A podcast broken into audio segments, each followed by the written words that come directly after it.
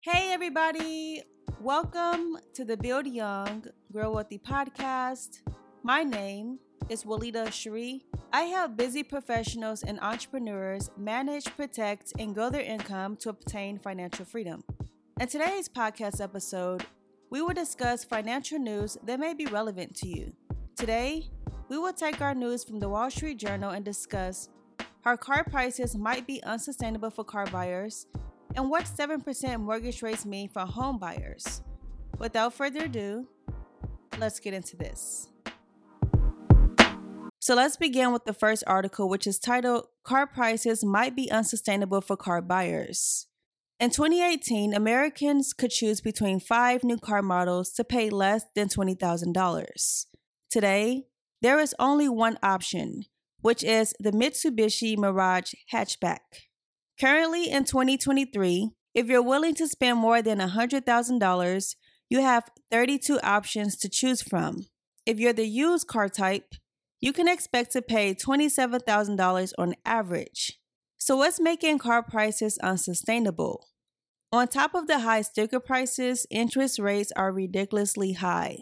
Depending on your credit, it can vary, but the average auto interest loan for a new car is 9.5%, and the interest loans for used cars are averaging 13.7%. It's safe to say that greed may be playing a part in how dealerships are conducting business, but why are people defaulting on their loans if unemployment is low? It probably has something to do with student loan borrowers counting on their student loans to be forgiven. But as we know with recent news, the loans won't be forgiven. During the pandemic, one third of borrowers took out new auto loans, assuming that the loans would not have to be paid back. Imagine the average monthly car payment is $750, plus your student loan payment, which has been on pause for almost three years, is about to resume, on top of the climbing cost of living. How would you afford to keep making payments? Trading your car in for a cheaper car is nearly impossible. Getting your loan refinanced wouldn't make sense since interest rates are still climbing. And depending on where you live, Giving your car back may not be an option, especially if you live in a city that doesn't have reliable transportation. So, what is a possible solution?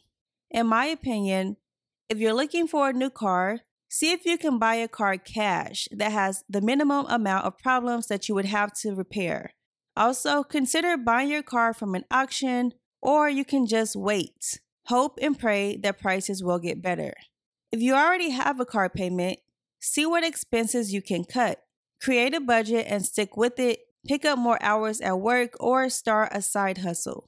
You may want to consider renting your car out on sites like Turo a few times a month to help you pay down your loan. Now let's transition into the next article, which is titled What 7% Mortgage Rates Mean for Homebuyers.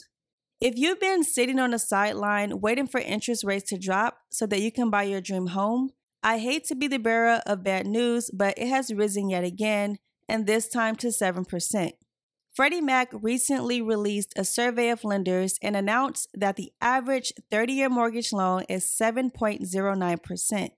Although there is a possibility that the Federal Reserve may lower interest rates in September, it may not be wise to anticipate this outcome. For instance, if they announce that interest rates are contained, then interest rates can fall as low as 6%. However, if they say they need to take more of an aggressive action, it can raise up to 8%. Here are four ways the author of this article suggests you can cope with higher interest rates. Number one, don't try to time the market. Base your buying decisions on your personal goals, such as getting married, having children, getting a raise, or getting a new job. Number two, Downsize your expectations. Unless you're willing to pay the high price for your home, then it's best to just downsize the number of bedrooms you plan to have, or you can negotiate where you plan to live to find a location with the size of the home you want for the price you prefer. Number three, focus on monthly payments. While I myself want to see the full picture with interest, principal, and other fees upfront, the author suggests to focus on the monthly payments. Let's say that the Federal Reserve increases the interest rates to 0.5% or 1%. This could be a result of you paying a few hundred or more dollars a month. And if that's the case, will you be able to afford to make the payments on time and in full by the due date? Number four, shop for the best possible rates. If you're not satisfied with the interest rate provided by the first institution you apply for, you should try another one. Start by checking with your current bank or credit union to see if they can offer any discounts based on your existing relationship with them. You can also ask your real estate agent who has the best competitive rates. Now, a word from our sponsor. Are you tired of living paycheck to paycheck? Do you want to learn how to manage your finances on any income? Then you need to check out my book, How to Budget on Any Income by me, Willita Cherie. In this book, you'll discover practical tips and strategies for budgeting no matter how much money you make. Whether you're a college student, a busy professional, or an entrepreneur, this book has something for everyone. So, what are you waiting for? Head over to my description box and get your copy of How to Budget on Any Income today. Your wallet and your future self will thank you. I hope the news I share has been useful. If it has, kindly pass it on to your friends. That's all I have for now. If you haven't subscribed, be sure to do so. And please leave me a review so I know how I'm doing. Until next time, I will talk to you later.